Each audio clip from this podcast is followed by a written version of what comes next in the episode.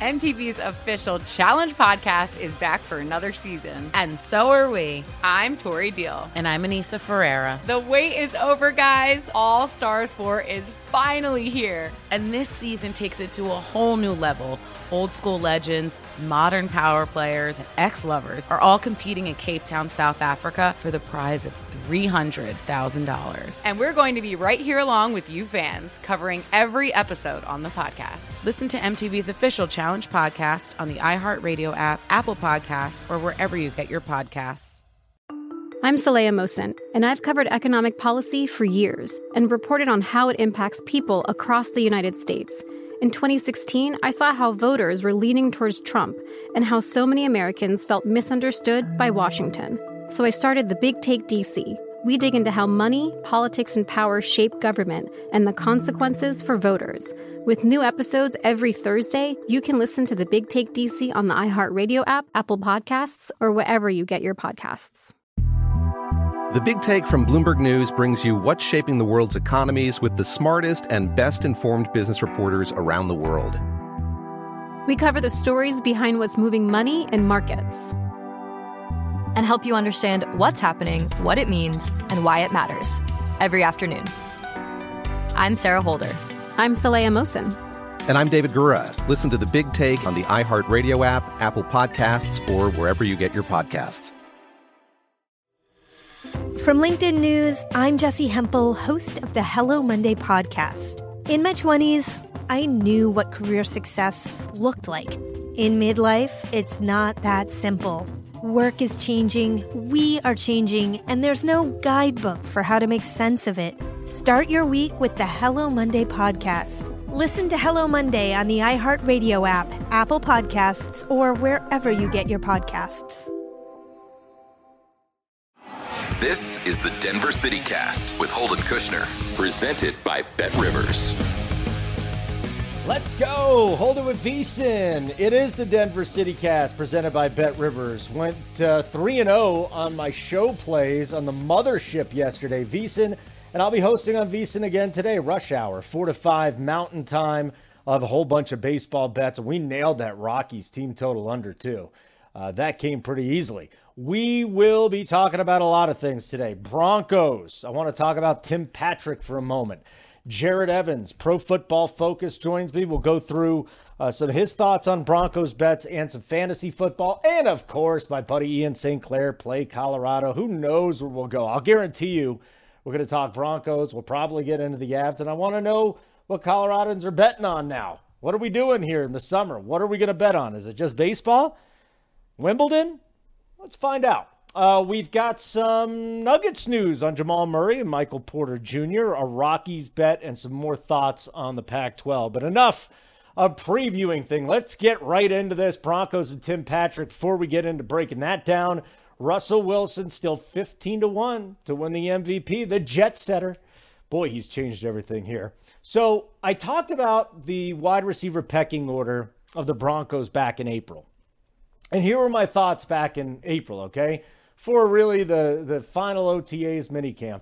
So the Broncos have four wide receivers that could get work, but I see Sutton and Jeudy getting the most looks with Patrick third and then KJ Hamler. I said I see Jeudy playing the Lockett role. Um, he has to stay healthy, but it could hit 80 catches and 1,000 yards. I see Sutton playing the DK Metcalf role, 80 catches, 1,100 yards. And then I said Patrick and Hamler will be used as secondary options. Okay. But now, let me tell you what I've dug up here. I see Patrick as the number two behind Sutton. And really, they've said as much coming out of camp. Now, a lot of that is because Jeudy hasn't worked with Russ as much. He was sidelined with the groin. He had the off the field thing that went nuts and, and really became a story when it didn't need to be a story. But I see Patrick as the number two now, especially after Jeudy missed that time. So, couple things as I dug deeper. Jeudy will be playing some slot. Russell Wilson really doesn't throw to the slot that often. He's not very good over the middle. He's better on the run, he's better outside the hash marks. He's great at a lot of things. He's not great at throwing over the middle. So, that makes me a little hesitant on the Jeudy numbers that I threw out there 80 catches and 1,000 yards. Okay. Second of all, why do I like Tim Patrick? Well, there's a few things here. I think he can play the Lockett role on the outside. He's led the Broncos in receiving yards and touchdowns over the last two seasons 1476 and 11 touchdowns. Uh, Russell Wilson, top two in end zone throws three of the last four years. So he throws into the end zone, top two, three of the last four years. Well, guess what? Tim Patrick, 36% of the end zone targets last year, sixth highest rate among receivers. Boy, now he doesn't have to deal with Drew Lock and Teddy Bridgewater. He gets Russell Wilson. So I think Wilson can look for any of those guys Patrick, Sutton, Alberto. But Patrick, to me, is going to be a guy he looks for, could lead the team in receiving touchdowns, Tim Patrick. He's been a beast on third downs. And I'm not saying Jeudy's going to be an afterthought. I just think that Patrick is primed for a good season because his skills are matching what Russell Wilson does well. So, my thoughts on Tim Patrick the arrow is pointing up. I can't wait until the season props come out for receiving yards, receptions, and touchdowns because Tim Patrick is going to be a guy that I really target. That was number one on the front range four, the four biggest sports stories on the front range. Let's get into some nuggets. Ah, yes, got some news on Murray and Porter Jr. The Nuggets, 20 to 1 to win it all on Bet Rivers. They're tied with Dallas and Memphis. Boston's the favorite at 5 to 1. Jokic for a three-peat in the MVP. I, they're not going to give it to him. They just don't. They don't give guys three MVPs in a row, but he is 10 to 1 if you think they might. Uh, he's tied with KD and Jayson Tatum. Luka's the favorite at plus 450. Hopefully, there won't be a fat Luka this year because I think very good shot he wins the MVP. To me, it's Luka, it's Giannis, and possibly Embiid is the guys that I'll be looking at. Michael Malone, 25 to 1 to win Coach of the Year. For that to happen, I think Denver's going to have to end up with a best record, at least in the Western Conference, if not overall. No comeback player of the year, unfortunately, but two guys that would have been up for that award would be Jamal Murray and Michael Porter Jr. Now, Denver Post was on the scene. They said Murray went through parts of Tuesday's practice with the Nuggets Summer League team. Now, the guy's been through practice, he shot around. It's time to start seeing Jamal Murray go full force. The longer we wait without that, the more concerned that he's not that I'm I am with him not being ready for next season. That it's mental. Okay? He played he had a little live action yesterday with Bones and Davon Reed. They were talking about college prospects. They were meeting the new guys, Christian Braun being one of them. And uh, the summer league coach Ryan Bowen said Murray was there by himself and he just wanted to keep playing, even the portion of practice that was open to the media.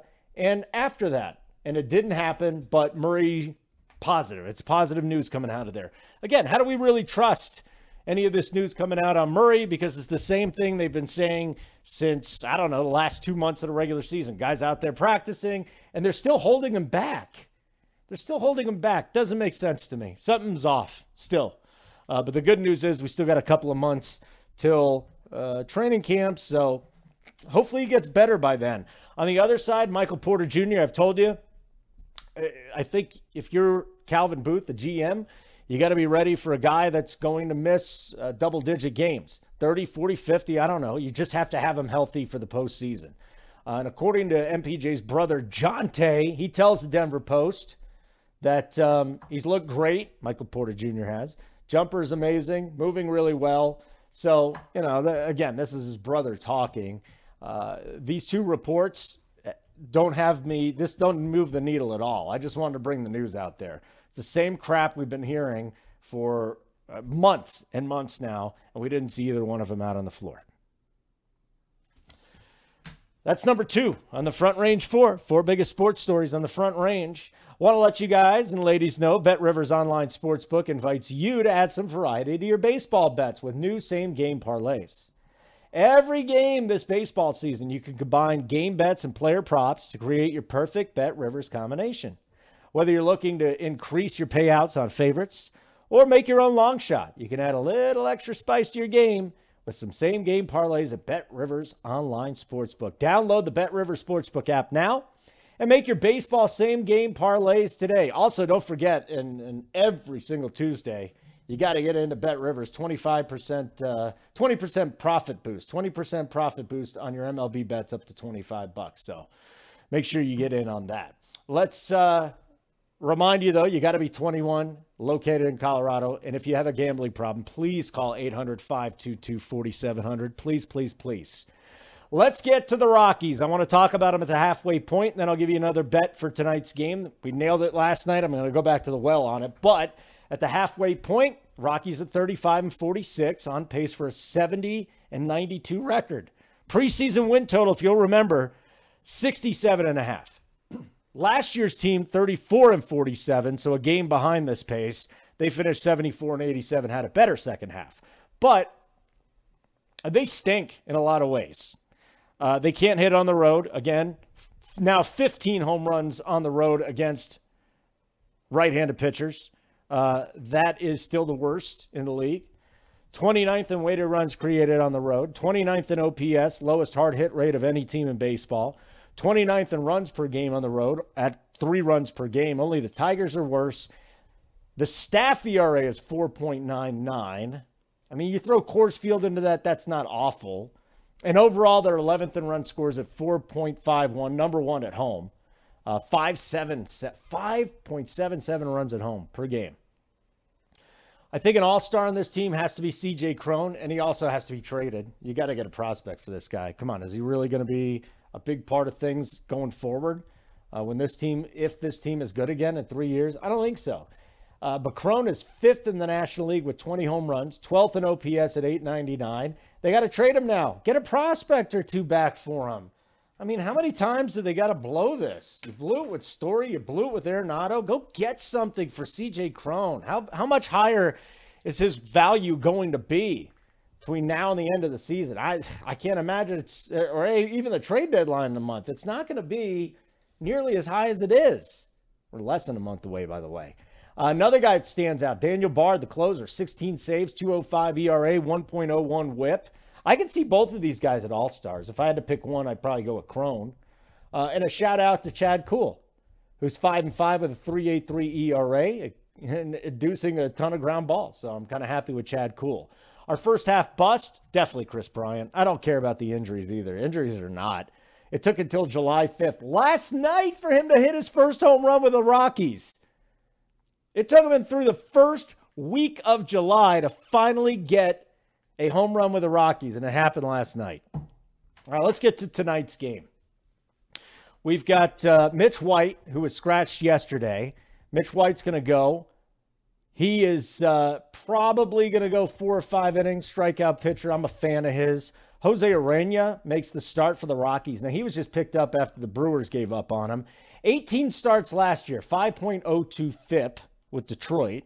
He pitched in four games this year with Milwaukee, seven and two thirds innings, respectable 3.92 ERA, but a 5.02 FIP. Again, so this guy fielding independent pitching, not good. Uh, and then you combine that with the Rockies' defense being as brutal as it is. Ugh. is going to be a bullpen game. I mean, Urena is not stretched out to go much more than four innings, and we know how bad this Rockies bullpen is. Um, but I'm not going to target the Dodgers team total over because it's five and a half, and I just don't want to bet six runs. And maybe Urena comes out in the first two innings and goes through the order the first time through and doesn't get rocked. I think at some point in time he does, but I'd rather bet this thing down to over four and a half or even get a four again. But Mitch White going to the mound, we'll just go back to all the numbers I told you with the Rockies on the road. Let's just do it again. Rockies team total under three and a half. Official show play Juice, I don't love it, minus 134, but it's the best you're going to get at Bet Rivers. Uh, you're going to get the best line at Bet Rivers because you got other places minus 140, minus 150. So Rockies first five, or Rockies team total, excuse me, team total under three and a half. All right, that was number three on the front range four. Number four on the front range four. Let's talk some Pac 12 for a second. So I, I think at this point, you know, I was hoping that Colorado bolted for the Big 12. Now I think they have to. The Pac 12 is a sinking ship. I mean, what a disaster they are. And then you had, you know, Colorado and Arizona and Arizona State, they all came out, the chancellors, the ADs. Oh, we're we are committed to staying in the Pac 12. Yeah, until you see the Big 12's offer. They're, they're, come on, give me a break. I think the most likely thing to happen is CU, Utah, and both Arizona schools skip to the Big 12, maybe two more too. You know, those four schools Arizona, Arizona State, Utah, and your Colorado Buffs have an an average annual value, which is all about the money, that is at least as good as the 12 members of the Big 12. Okay? Texas and Oklahoma are going to leave in 2025. You still get the money from the schools coming in. You get the Phoenix market. You get the Denver market again, like you used to. And you, you can get Salt Lake and Utah, and that's great too. But I mean, the Denver market and the Phoenix market, big, big markets. Big 12 is going to want that. Big 12 is going to go after it. And Colorado needs to go, or I think they're going to continue to lose cachet. At least get back into the Big 12. Get a rivalry with Kansas or Kansas State or Iowa State. Do something here, Colorado. Football program stinks. Basketball program mediocre. I mean, eh, how sexy is Colorado as an athletic department? I think the one thing that they got going for them is they're in the Denver area, and they got to get out of the Pac-12 because the Pac-12 is going to be underwater. I mean, the Pac-12 might have Colorado State in it before it's all said and done. Get out of there, CU. Move on. We're going to move on. Jared Evans, Pro Football Focus, my guy, is coming back. We'll talk about Javonte. We'll talk about Tim Patrick, Russell Wilson, our Justin Jefferson bet. We're both on Justin Jefferson to win the Offensive Player of the Year. So lots to discuss with Jared. Some fantasy football, too. I love the kid. Looking forward to having him on. Next on the Denver City Cast, presented by Bet Rivers. Baseball is here, and Bet Rivers has a special offer for you every Saturday throughout the season. Place a three leg same game parlay of at least $25, and you will earn a $10 free bet. With same game parlays, you can combine player props and game bets to make your perfect combo. Terms and conditions apply. See site for details. Claim your offer on the Bet Rivers app or go to betrivers.com. Must be 21, must be located in Colorado. Gambling problem? Call 1 800 522 4700. Welcome back to the Denver City Cast, presented by Bet Rivers. Holden Maveson here and Jared Evans. PFF Jared. Well, there's an underscore in there after the PFF. Wonderful to have you back on, Jared. It's been a while, and I know you've had a busy summer, and here we go. We're about a month away from the preseason. We finally, we're almost there, pal. I can see the light at the end of the tunnel. Yeah, Holden, it's uh, it's crazy how uh, how the summer flies by, and uh, before you know it, football's here. We uh, we got some great OTA content, and uh, that's died down a little bit. But of course, for us NFL diehards, there's always some great information to be gleaned from that. Yeah, no no question. I do want to say this. Um, I asked you to come on I scrolled through your Twitter timeline. I saw you got Justin Jefferson Offensive Player of the Year. You got a better line than me. You got it at 30 to 1. I got it at 25 to 1. I love this kid too. Give us a little thought or two of why you think Justin Jefferson is going to be the Offensive Player of the Year too. Yeah, so I think anybody who has watched any Vikings games over the last two years can tell you that Justin Jefferson is one of, if not the best wide receiver in the NFL, strictly from a talent perspective. And the Vikings have had one of the most run heavy offenses in the league the last two years. Mike Zimmer, all he wanted to do was protect the ball and play defense and really only pass it when the offense was chasing points. And that is completely going to change under new head coach Kevin O'Connell, who was the Rams offensive coordinator under Sean McVay. And he is going to bring a similar aggressive pass heavy offense using three receivers and he's talked a lot about using Justin Jefferson in a similar role to Cooper Kupp, putting him in the slot, putting him outside, trying to get him into advantageous matchups. And we haven't seen Jefferson in an offense that is going to make him a priority and focal point. So if Cooper Kupp can go off for 2,000 yards and, and win the Offensive Player of the Year and the, the Triple Crown, I mean, why can't Justin Jefferson in a similar offense? Kirk Cousins is an, is an underrated quarterback and at 30 to 1 or even 25 to 1, like I'm taking that shot 10 times out of 10. No, I'm with you, buddy. I, I think that's a great look. That's what I'm on too. Uh, let's get to the Broncos. Lots going on with the Broncos. Actually, it's quiet now, but uh, we've got Russell Wilson hanging out, going different places. I'm sure everybody's going to, you know, complain about him being a celebrity once he uh, has a bad game or two, and that's going to be a joke. But what about Russell Wilson, the quarterback, right now? How are you feeling about Russ? How are you feeling about his connections with the receivers? I'm getting a lot of mixed signals. You know, he can't throw over the middle. He is great downfield. You know, talk to me. Strengths, weaknesses, and where are you on Russell Wilson right now? Yeah, I mean, if you've had a chance to check out any of the Broncos OTA content that they've posted on social media, you can just see that it, this is like a different Russell Wilson. He looks like genuinely happy and smiling and laughing in all these videos where he's throwing the ball to Courtland Sutton, Tim Patrick, handing it off to Javonte Williams. This is just like a completely different skill set of uh, pass catchers and running backs than he had uh, towards the end of his Seattle era. So I think that's kind of going to really help Russ to turn back the clock to be the type of quarterback that he was, you know, when he was winning Super Bowls. Um, and these players are just are just so good, and it's going to be really exciting to see Russell Wilson in an offense with Nathaniel Hackett as the head coach, who really knows what it's like to have a quarterback who he wants to throw aggressively deep downfield, like Aaron Rodgers did in, in Green Bay. So I definitely think it's going to be completely different. Russ, they'll probably have a top 10 pass play rate. Um, and of course, with the Seahawks, you know, they were down in the, the bottom, like last of the league. Um, so yeah, it, it, it's going to be fun in Denver for sure. It is. And he's already got the number one jersey, selling jersey. He's the biggest story of the offseason. You know, on the field, off the field, there's always stuff in the offseason. Like, I can't name a bigger story than Russell Wilson right now. There's so many eyes on the Broncos, and it's the first time in six years. Like, are you feeling this hype now nationally around the Broncos just because of this dude?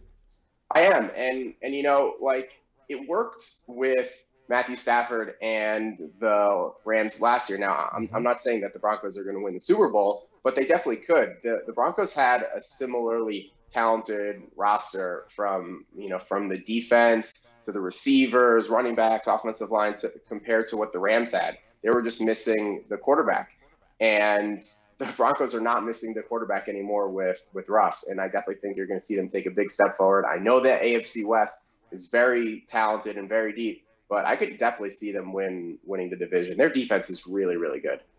Yeah, it's worth a sprinkle. I mean You've got the Broncos, obviously the Chiefs, the Chargers. A lot of people are on the Chargers too. Uh, let's get to Tim Patrick, a guy that I've been researching a lot uh, as of late. So we see there's a lot of different things with Patrick. First of all, the skill set is there.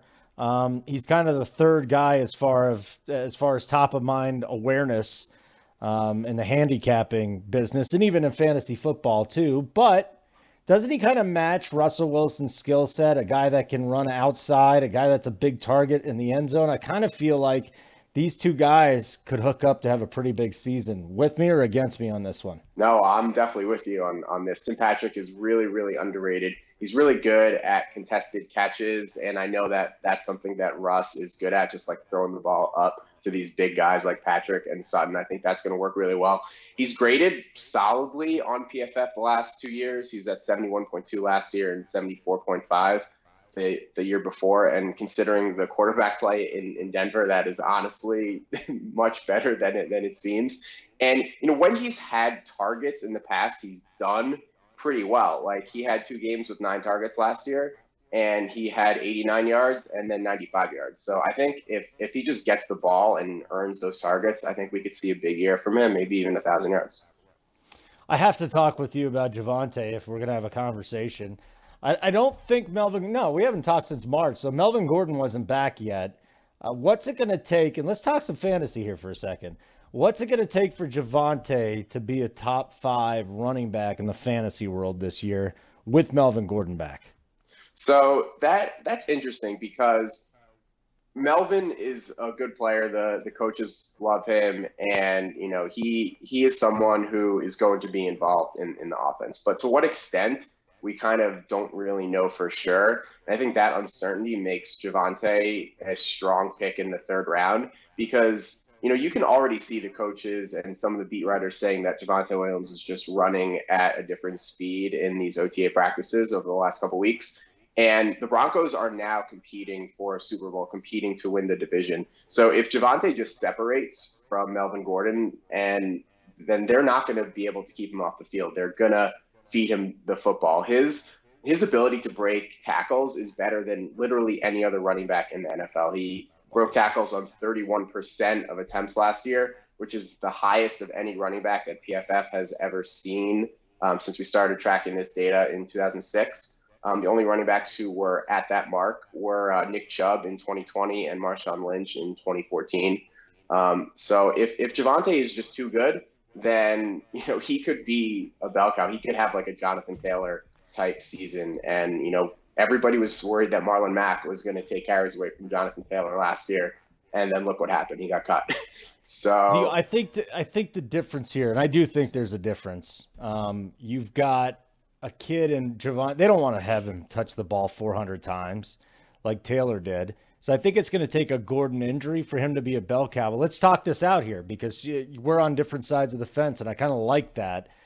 In order, and then then go look at Hackett's offenses too. I mean, that was AJ Dillon and Aaron Jones. I think Aaron Jones clearly the better all around back, but Dillon still had his. Oof, this that ceiling. I think it only gets hit with a Gordon injury. But you disagree on that, right? You think he could just take the job? I think it's in the realm of, a possibility. I, am just building like the bull, you know, mm-hmm. optimal mm-hmm. outcome that's that's possible for Javonte because not every, not every running back that you get in the third round has legitimate and you know number one RB one overall upside. That just isn't possible. And then also like think about the dynamic of of running backs across the league. Like most most running backs, you know, Jonathan Taylor, Christian McCaffrey, Najee Harris excluded, are sharing duties with another guy or two in in some form. So I definitely think there's room to, for Javonte to beat his ADP and be a top 10 or top 8, top 6 running back, even if Melvin Gordon gets like 35, 40% of the touches. Who is another guy that you're really high on in fantasy at the running back position that you would consider taking at the top? Actually, who's your number one? And then give me another guy too that you're taking mid to late first round. Yeah, so I would say, I mean, it's it's hard to go against Jonathan Taylor given his role as the number one running back, even though I don't think he'll like repeat as the, as that uh, number one guy again, just because no running back has ever done that. um, but you know, his role is just so safe, so he's he's going to be a top five guy, and and you're paying for that safety. But the guy that I'm on in the end of the first round of every fantasy draft is Najee Harris. I think his role has the potential to be even better than Jonathan Taylor's. Like he is got to be the favorite to lead the league in, in touches. Mike Tomlin has come out recently and said that Najee Harris is going to be our bell cow and we need him to to to feed the ball. And um, the Steelers' offense should be improved. They they'll have better quarterback play this year. Um, their offensive line should be a little better, but touches are everything for running backs. And Najee Harris is going to get all them, and he'll be better in his second season. Who do you think leads the league in rushing?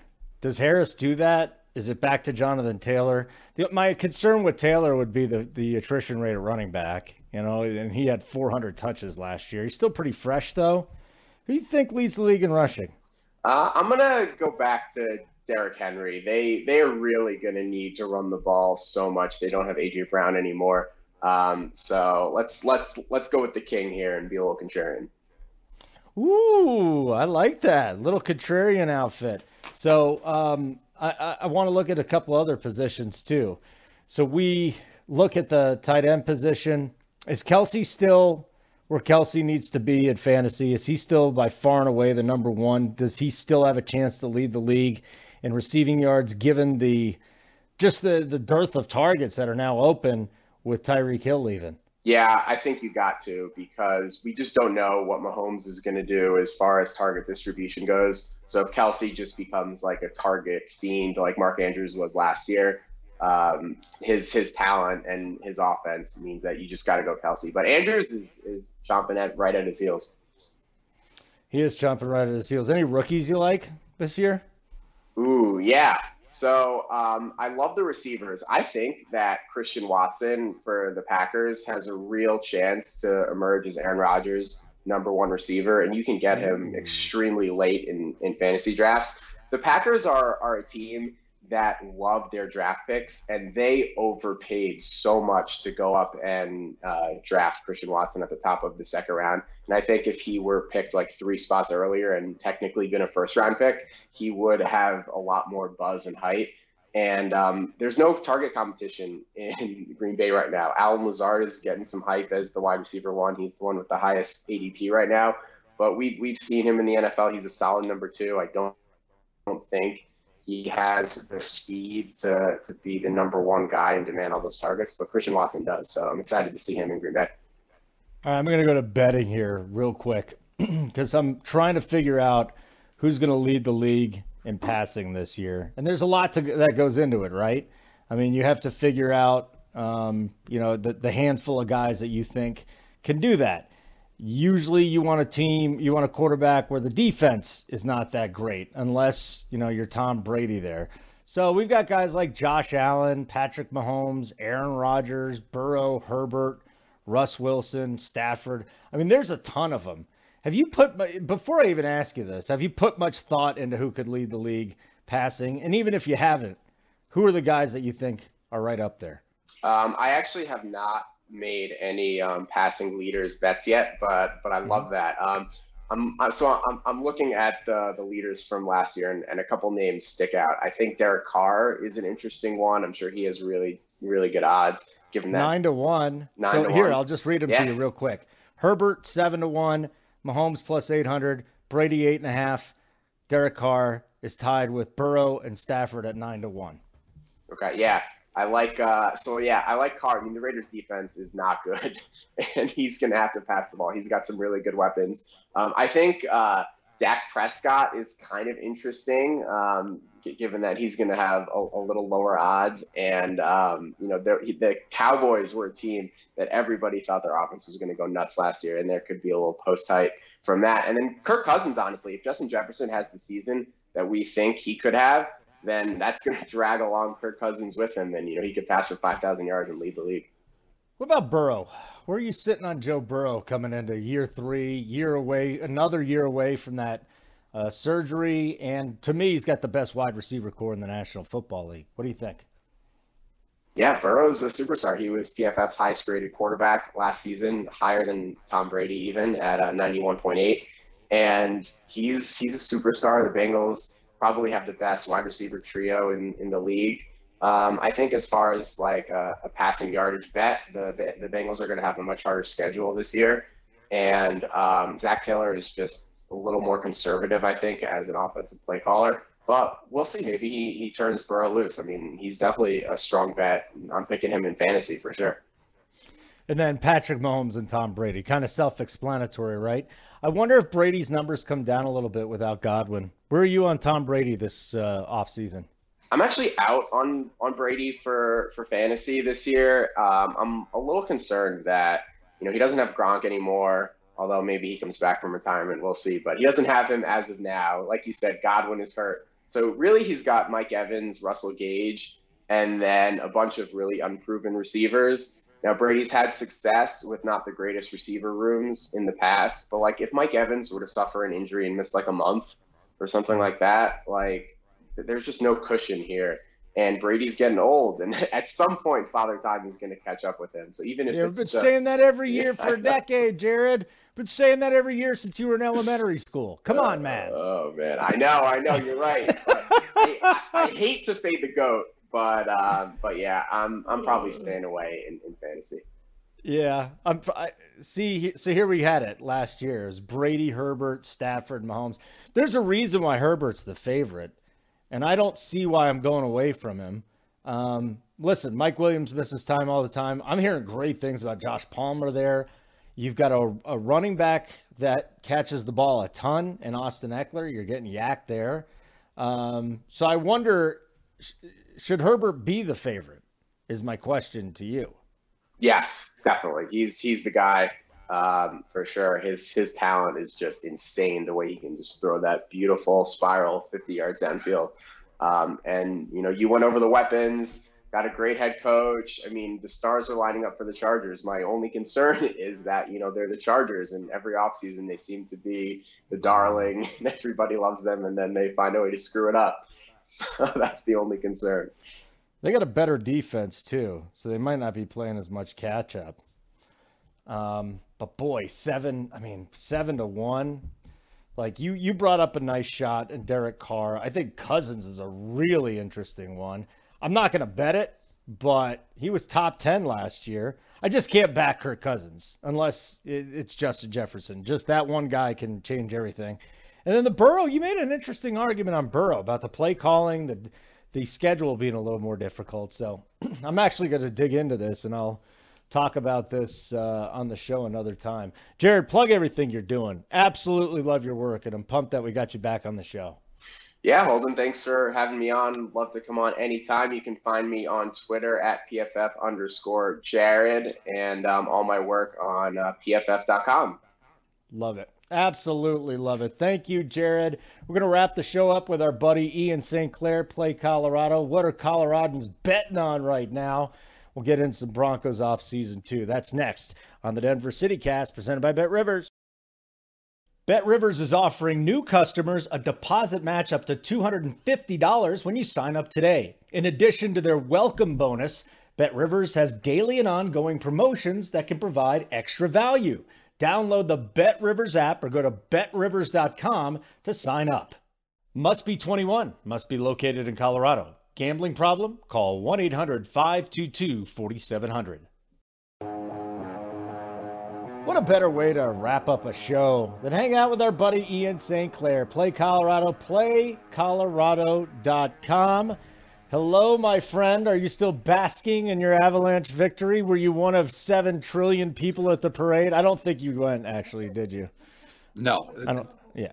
That that I, I did not go to the parade. I basked in it from my house, but uh, just what an awesome celebration! I, I love the emotion from Jared Bednar. Uh, full circle for me watching Joe Sakic there after he walked out of that same building as the captain in 1996 after they beat the Florida Panthers. Gabriel Landeskog taking his shirt off, down in a few adult beverages, Nazem Kadri's shirt. So yes, I'm still basking in the win, and uh, Sakic has already started to to bring back guys from that team. Andrew Cogliano the 1st mm-hmm. and now they're meeting uh, Sakic is meeting with Darcy Kuemper's agent today to potentially get him signed. So already booking and looking for the 2022-23 season. Beautiful. I'm, I'm a big fan of that, man. Let's go. Let's get it going. We, um, I, I saw the Avalanche Red Wings uh, documentary, right? I think it was more told from a Red Wings perspective because I think that's what it was. But it really is amazing – how Claude Lemieux is, and, and he sits in front of a whole bunch of Red Wings fans. Like they realized he was a human being and time went by, but there's still a lot of Red Wings pissed off at that guy. Oh, like hate him. Yeah. I, and it's the same way here with Avs fans and Darren McCarty. And I, I think it's to an extent, I think Red Wings fans were told by McCarty to move on and forgive mm-hmm. Claude Lemieux I think there's one person who hasn't, and that's Chris Draper. He hates him. I mean, they still have not met. I I find that very interesting, and I, I the thing that bothers me about it, and I haven't watched the documentary yet, but from a Detroit perspective, it's like they just completely forgot about the cheap shot on Adam Foote prior to Claude Lemieux's board of Chris Draper, which is fascinating to me. They showed it, uh, but they, they, they didn't really talk about it, right? I mean, yeah. so from that perspective, I think that's what really started it was the cheap shot on Adam Foote, and then you get the board, and then you get the brawl at the Joe and uh, Brendan Shanahan jumping to tackle Patrick Roy. Just, I, but the thing of it is, and I talked about this on the video that I did with Paul Costanzo from PlayMichigan.com, is it was great hockey it, it wasn't just the the antics, the the screaming between Marc Crawford and Scotty Bowman, the fights. It, it was great hockey. I think that's what made that rivalry what it was. Is you knew when those two teams played, whoever won that series was more than likely going to go on and win the Stanley Cup. So that's what made that series, that rivalry, so special. I love the violence. That's really what I, I mean you got Mike Vernon, nicest guy in the world. Patrick Roy just trying to rip his head off. You know, and all these guys had regrets all these years. Patrick is like, I shouldn't have done that to Vernon. He's a really nice guy. You know, the one thing that was interesting though, Lemieux just won't apologize for caving Draper's face in. You know, sometimes to me, you just got to say you're sorry, even if you don't mean it, just yes. to let everything move on. Just I wish you would have done PR. And uh, funny story, the, my first experience with the Avs Red Wings rivalry, it was the Western Conference quarterfinals at Old McNichols in the 1998 playoffs, and it was Game One, and the, this guy walks down, his head completely shaved, painted in an Avs uh, logo, sits down, puts his sign up where Detroit was warming up. And Detroit just started pounding the glass every time they go by him. And he gets up after they're done warming up, and I look at his sign, and it said, "Hey Draper, do you want another splinter sandwich?" I mean, that dude really got messed up to this day. Yeah, his, I actually feel a little bad for him. It, it was a brutal hit, man. It, I mean, we, you look at, I think I mentioned this to you. You look at what Evander Kane did to Nazem Kadri, is very similar. The difference is Kadri's face didn't take the brunt of it; it was his thumb. Yeah. So, I mean, it was a brutal hit. I mean, there's no doubt about it. It was a cheap shot, and I still can't believe he only got a two-game suspension for it. I it just, but like I said, it, it just what a special rivalry, and I, I I would love it to find a way to get back. And what better way to have a rivalry with Colorado and Detroit get rekindled than in the Stanley Cup final? So hopefully Steve. So it, hopefully Steve Yzerman can get the Detroit Red Wings back. I can't believe I just said that, but hopefully Steve Yzerman can get Detroit back to where Joe Sakic has it, and we can get this rivalry back. I think that would be just so much fun. I mean, Dylan Larkin grew up in Detroit. He was born like a couple of months after that hit, so he he may not fully remember it, but he probably remembers Detroit's win in the 2002 Western Conference Finals, where Detroit goes on to win the Stanley Cup that year. So he might remember that. But he he's a Detroit kid. He's the captain now, so he knows about this rivalry. I, I just I, I, think it would be great for hockey. It'd be it'd be so much fun to now add that to what the Avs are going to hopefully is a sustained run of Stanley Cups and Stanley Cup final appearances. Yeah, no question. All right, so we got that out of the way. when are we going to know what uh, we bet on last month? When are we, we going to know that? We we got it. We got it from the state end of last week. It was a little bit lower than I thought it would be. It was around 360 million, so it, was, oh. it was a dip from April. So I, I I wouldn't say that that's a sign of anything. Just there's nothing to bet on. I mean, we were the, NBA was still the king. It was still over 100 million. So this state loves to bet on the NBA. I think it's just a sign that there wasn't a lot to bet on. And we talked about where would uh, the NHL show up for that, and it was it was about where we thought it would be. It was the NBA, and then it was baseball, and then hockey. So, and it was a quite a bit. It was quite a bit of a difference between baseball and hockey.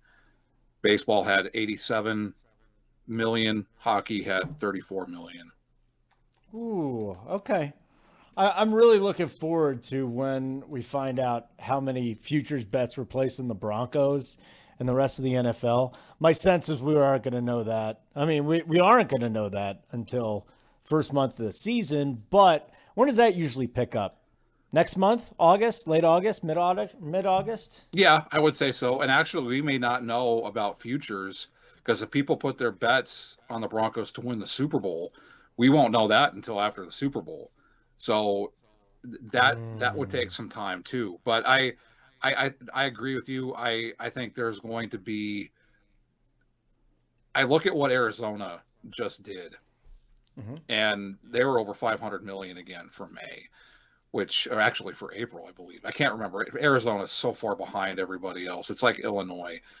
But I look at that and I look at Colorado, I think is going to push 600 million when football mm. season starts. It's just, and now you have the interest with Russell Wilson and the Broncos for the first time since sports betting launched here. So it's going to be, it's going to be very interesting. I, I am looking forward to it. I, and not just the Broncos. I think this this market is starting to mature. It's starting to grow. People are starting to get acclimated into what sports betting is all about. And I think you're going to see it take off even more once football season starts. So you're feeling the you're feeling the surge, man. You're feeling oh, yeah. the surge. I, I, it's going to be top five, top six in the country. When how much how much room do we have to grow? Just a ton? Oh, I I absolutely. I mean, you look at what this. I mean, Colorado is a sports crazy state, and mm-hmm. it has the Avs, it has the Nuggets, it has the Broncos. But then you have all these transients moving in from California and wherever else they love sports. They love to watch sports, and I think they're going to start figuring out betting is a great way to watch sports. It adds to it. It changes the way you watch sports. It changes the way you root for sports. It changes your fandom experience. But as I call it, it's wagertainment. It adds to it. And when you have money on the line, and with so many people in Colorado now, yeah, I we have not hit the ceiling yet for what this market is going to be capable of. I mean, that's fascinating to me that we can get that much bigger. Because, like I said, I mean, I go to my gym and guys that never bet before, then now they're talking about during the playoffs. They're like, oh, what are we doing with the Avs tonight? What are we doing with this tonight? What are we doing with that? But you still can't bet against your favorite teams, can you? Oh, I I did it last year. Did you? Yeah. Well, the Broncos, yeah. not the Avalanche. You you didn't oh, bet no. against the Avalanche. No way. No, I will not. I mean, well, no. I mean, the only time because more often than not they're the favorite. So if you do it on a game by game basis, the only time to bet for the Avs is when they get down in a game and the live money line drops. That's the only time. The, the, the live puck line is the only. Yeah. The money line or the puck line is the only time to bet the Avs. There are plenty of times to bet against them. I mean, they're not going to win every game. So if you feel that there's good value in a team that they're playing, that they'll they'll pull the upset. I, I if I did it on a game by game basis, I absolutely would do that. But in terms of like futures, I'm with you right now. I I'm putting money on the Avs just, but I'm going to wait to see if the odds adjust and they get a little more favorable before I do it. Yeah, I have not put any any money down yet. That'll be more of a closer to the season thing.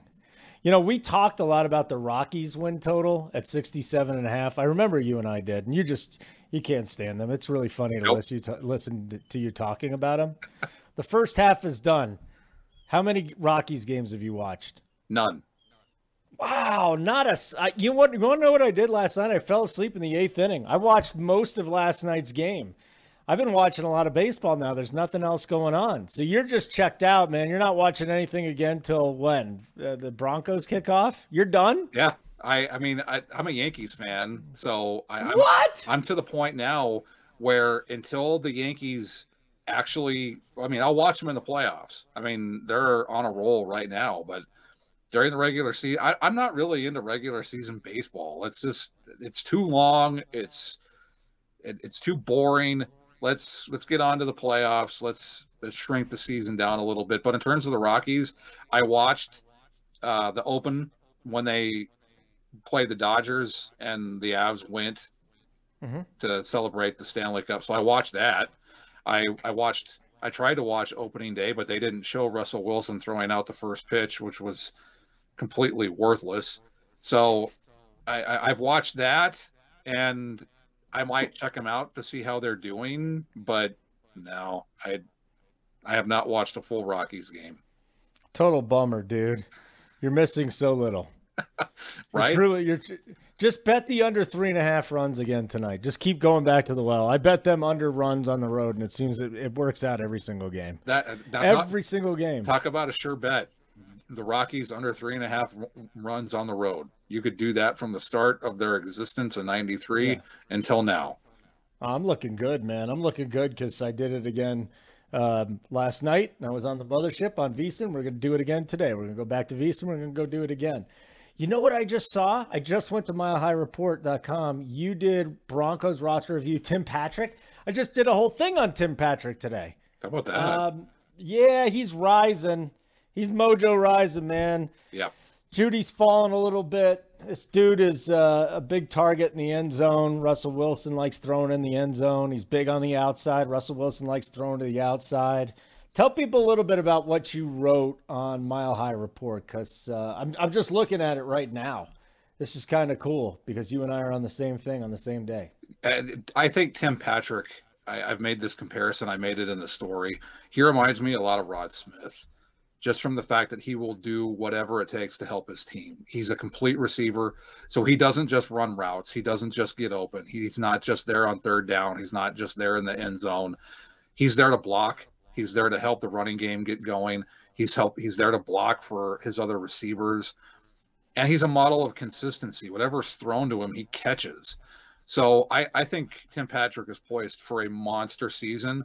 And there is a, a chart that I, I didn't put this in the story, but there is a chart where it showed that in 45% of Russell Wilson's throws last year, the receivers in Seattle didn't get open. And then it, compare that to Denver, where more often than not, when the quarterback went back to throw, the receivers were open. Now you get now you throw that together with Russell Wilson.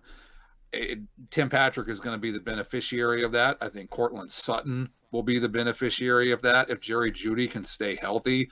My hope is that the reason they've held him out is so that he doesn't get lingering issues heading into training camp and then preseason.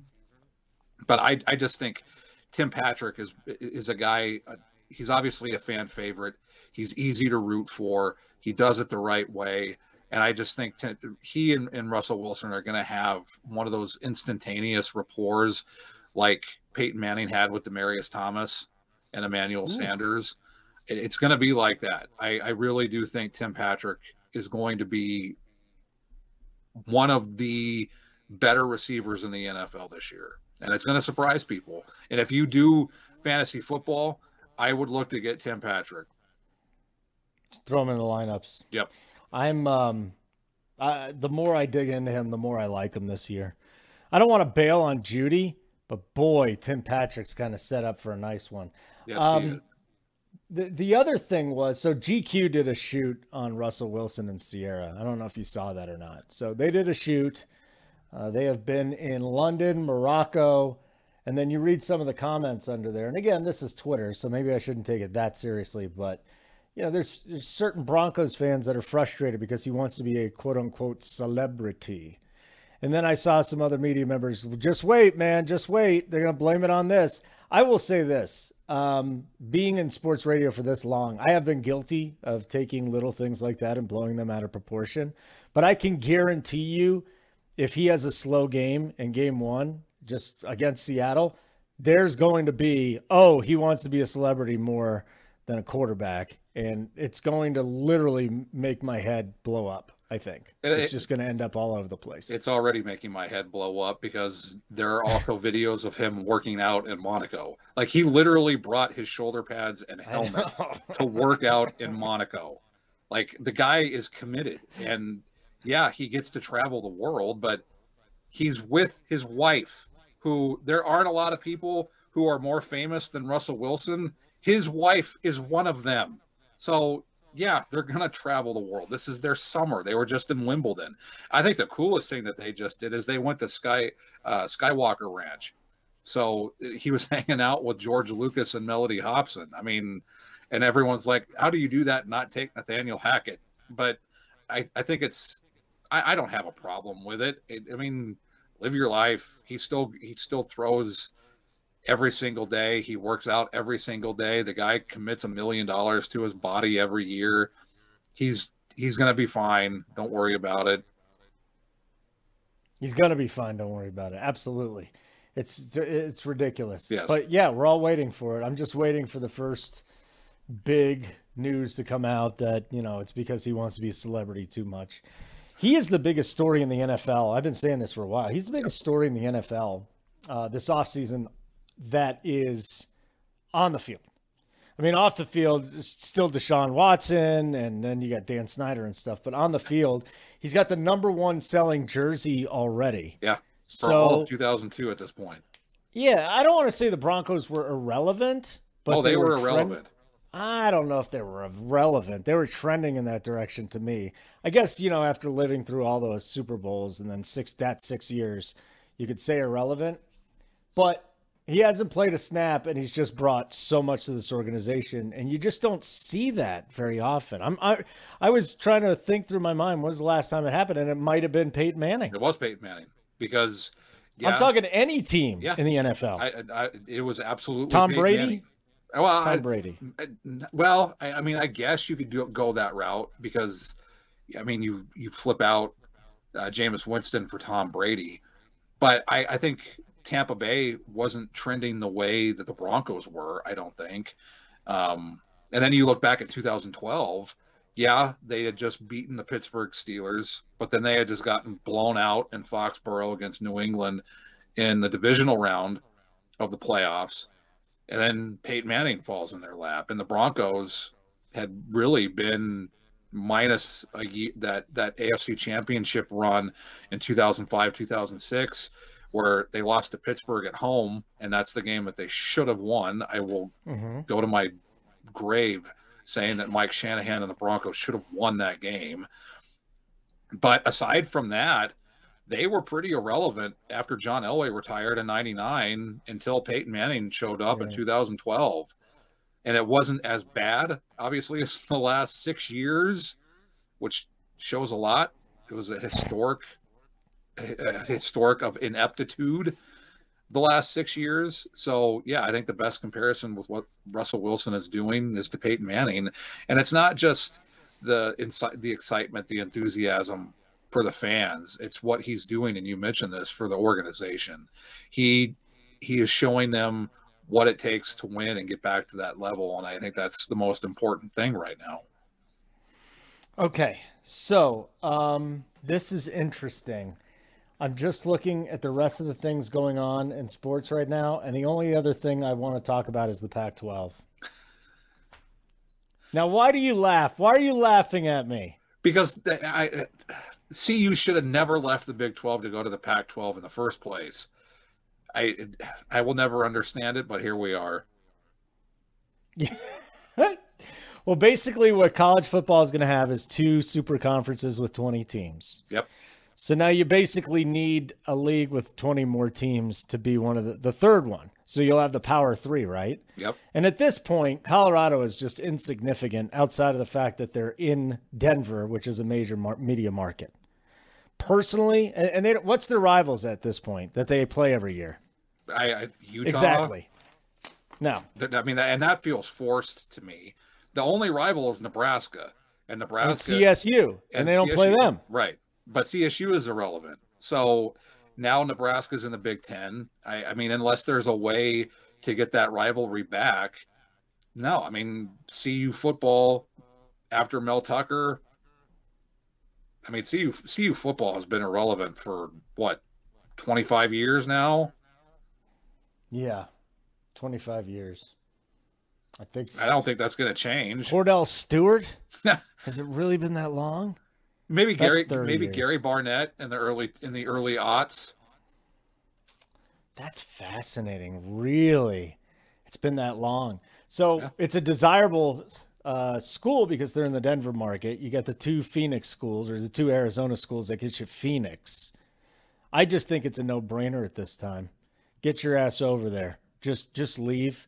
You're not. Your Big Ten doesn't want you, so you can't rekindle the Nebraska rivalry. As a Kansas guy, I remember the Colorado rivalry. I mean, we had a good football team a few times. I think Colorado and Kansas actually finished in the top 10, maybe in 1995 together. It was a rivalry.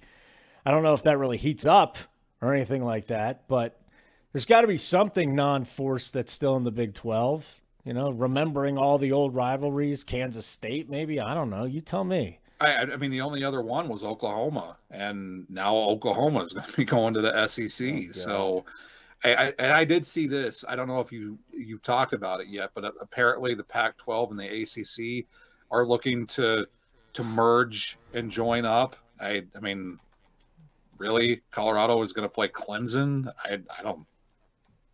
Florida State. Uh, Florida State, really? No, I uh, Basically, at this point, the NCAA just screw rivalries. Let's just worry about everything else. So the SEC will have their rivalries, yep. right?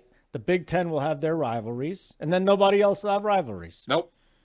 You'll have UCLA, USC, they'll play, right? Mm-hmm. Colorado doesn't have anything. Nope. CSU might as well go to the Big 12 when it's all when uh, the Pac 12 when it's all said and done. I actually wish that the Big 12 would look at them if they're trying to expand to 20 teams. You know, the basketball program is middling still. I mean, I know they got to where they needed to get to last year. Football program, new head coach. I'd actually like to see CSU and Colorado to the Big 12, and that would be a monster, monster boon for CU because at least you get a you get a conference rival and you go to a conference that is not sinking. We thought it was sinking when Oklahoma and Texas were leaving, but they bounced back strong. Well, if you really wanted to, to add the rivalries, you'd throw in Wyoming and Air Force, and then there you go. You got your Rocky Mountain, you got your Rocky Mountain rivals.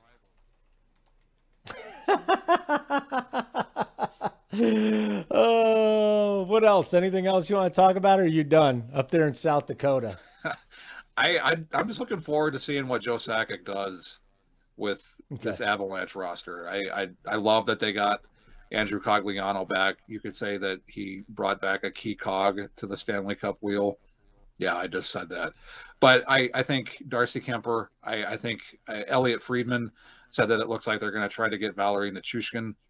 I wouldn't rule out Kadri, but we'll see. I mean, that, the thing is, is they have close to $24 million in cap space. And when anyone talks about what the Avalanche won't be able to do, they don't mention that they have the cap space. And I get it. Nathan MacKinnon has his uh, salary boosting up in a year from now. They're going to have to to brace for that. You're going to have to brace for Cale Makar when he wants to come get his. But they have the cap space, and I I think as I've told you before, I if there's ways to to circumvent the cap, Stan Kroenke has shown that he will do it, like he does with the Los Angeles Rams. So I, I'm I'm curious to see what happens. I don't think the Avalanche are going to go away anytime soon, and they shouldn't because this is a deep team. It's a fun team, and I think everyone's going to want to be a part of it. I think it's just a no-brainer.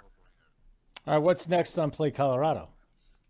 We'll dive into more of the numbers. We have a story coming out on how the tax the, the promo deductions have hurt the state from the aspect of water conservation, where it hasn't been able to reach their projections in the first two years. But with the recent change to the state law in dedu- deducting state promos from that, it's going to start impacting it. So we'll have a, a deep dive on that and what it means for water conservation and the numbers from sports betting, since that's one of the main reasons that sports betting was legalized in this state with Proposition mm-hmm. DD. So we'll dive into that and, and find out what this change will mean to water conservation because it's not going away anytime soon with the problems in the West with water, with Lake Mead now dipping No. to historic low levels and that impacting Nevada, Arizona, California, Colorado, with the Colorado River. So we'll we'll de- we'll dive into that and, and what it means for for betters and for people who don't bet. I just don't want any corruption there. Just save the water, man. You know, let Ve- Vegas is screwed. Worst place to, to bet. You can't bet live in the casinos. They don't have any water. Dead bodies are showing up from Lake Mead. I don't give a damn about them. Let's just keep it nice here in Colorado. And that's that. And I am worried about corruption in every form of the government. I'm just, you know, a bit paranoid when it comes to that. Didn't know I'd go there on a Denver City cast presented by Bet Rivers, but I am. You're welcome. But um, will we know more about that too? Like, is, is everything transparent at this point? Yeah, it, it- just got approved. I, I I'll have to look and see if Governor Polis has signed the bill. Uh, last I looked, that I have I haven't seen if he signed it yet, but that got approved by the state legislature in this last legislative session. So we'll have that deep dive and and what it means for the state and for the future now that the the projections have haven't met what they originally thought, but there's ways to to get it back, and I think they're doing that now with the change to to promos and free bets. There's no way that we're losing betting, right? No, oh no, no, no, no, way. no, no, no. Okay. I, I've told Good. you this before. I, I think now that states are figuring out what sports betting is doing, they're going to look at Michigan and realize, what are we doing? We need to get online casino. And Michigan did it right. They they put them, they lumped them all together at once, released them all at once, not just sports betting, but online casino and online poker.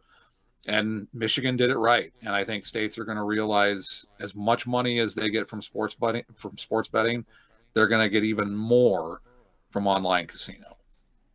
Love it. Absolutely love it, buddy. Thank you so much for the time, Ian St. Clair. And I want to thank Jared Evans from PFF for hopping on talking some Broncos. Again, best bet today Rockies under three and a half. Find that at Bet Rivers. Don't love the juice, minus 134, but I took it anyways. For Ian and Jared and our producer, Steven, my name is Holden Kushner. Thanks for checking out the Denver City Cast presented by Bet Rivers.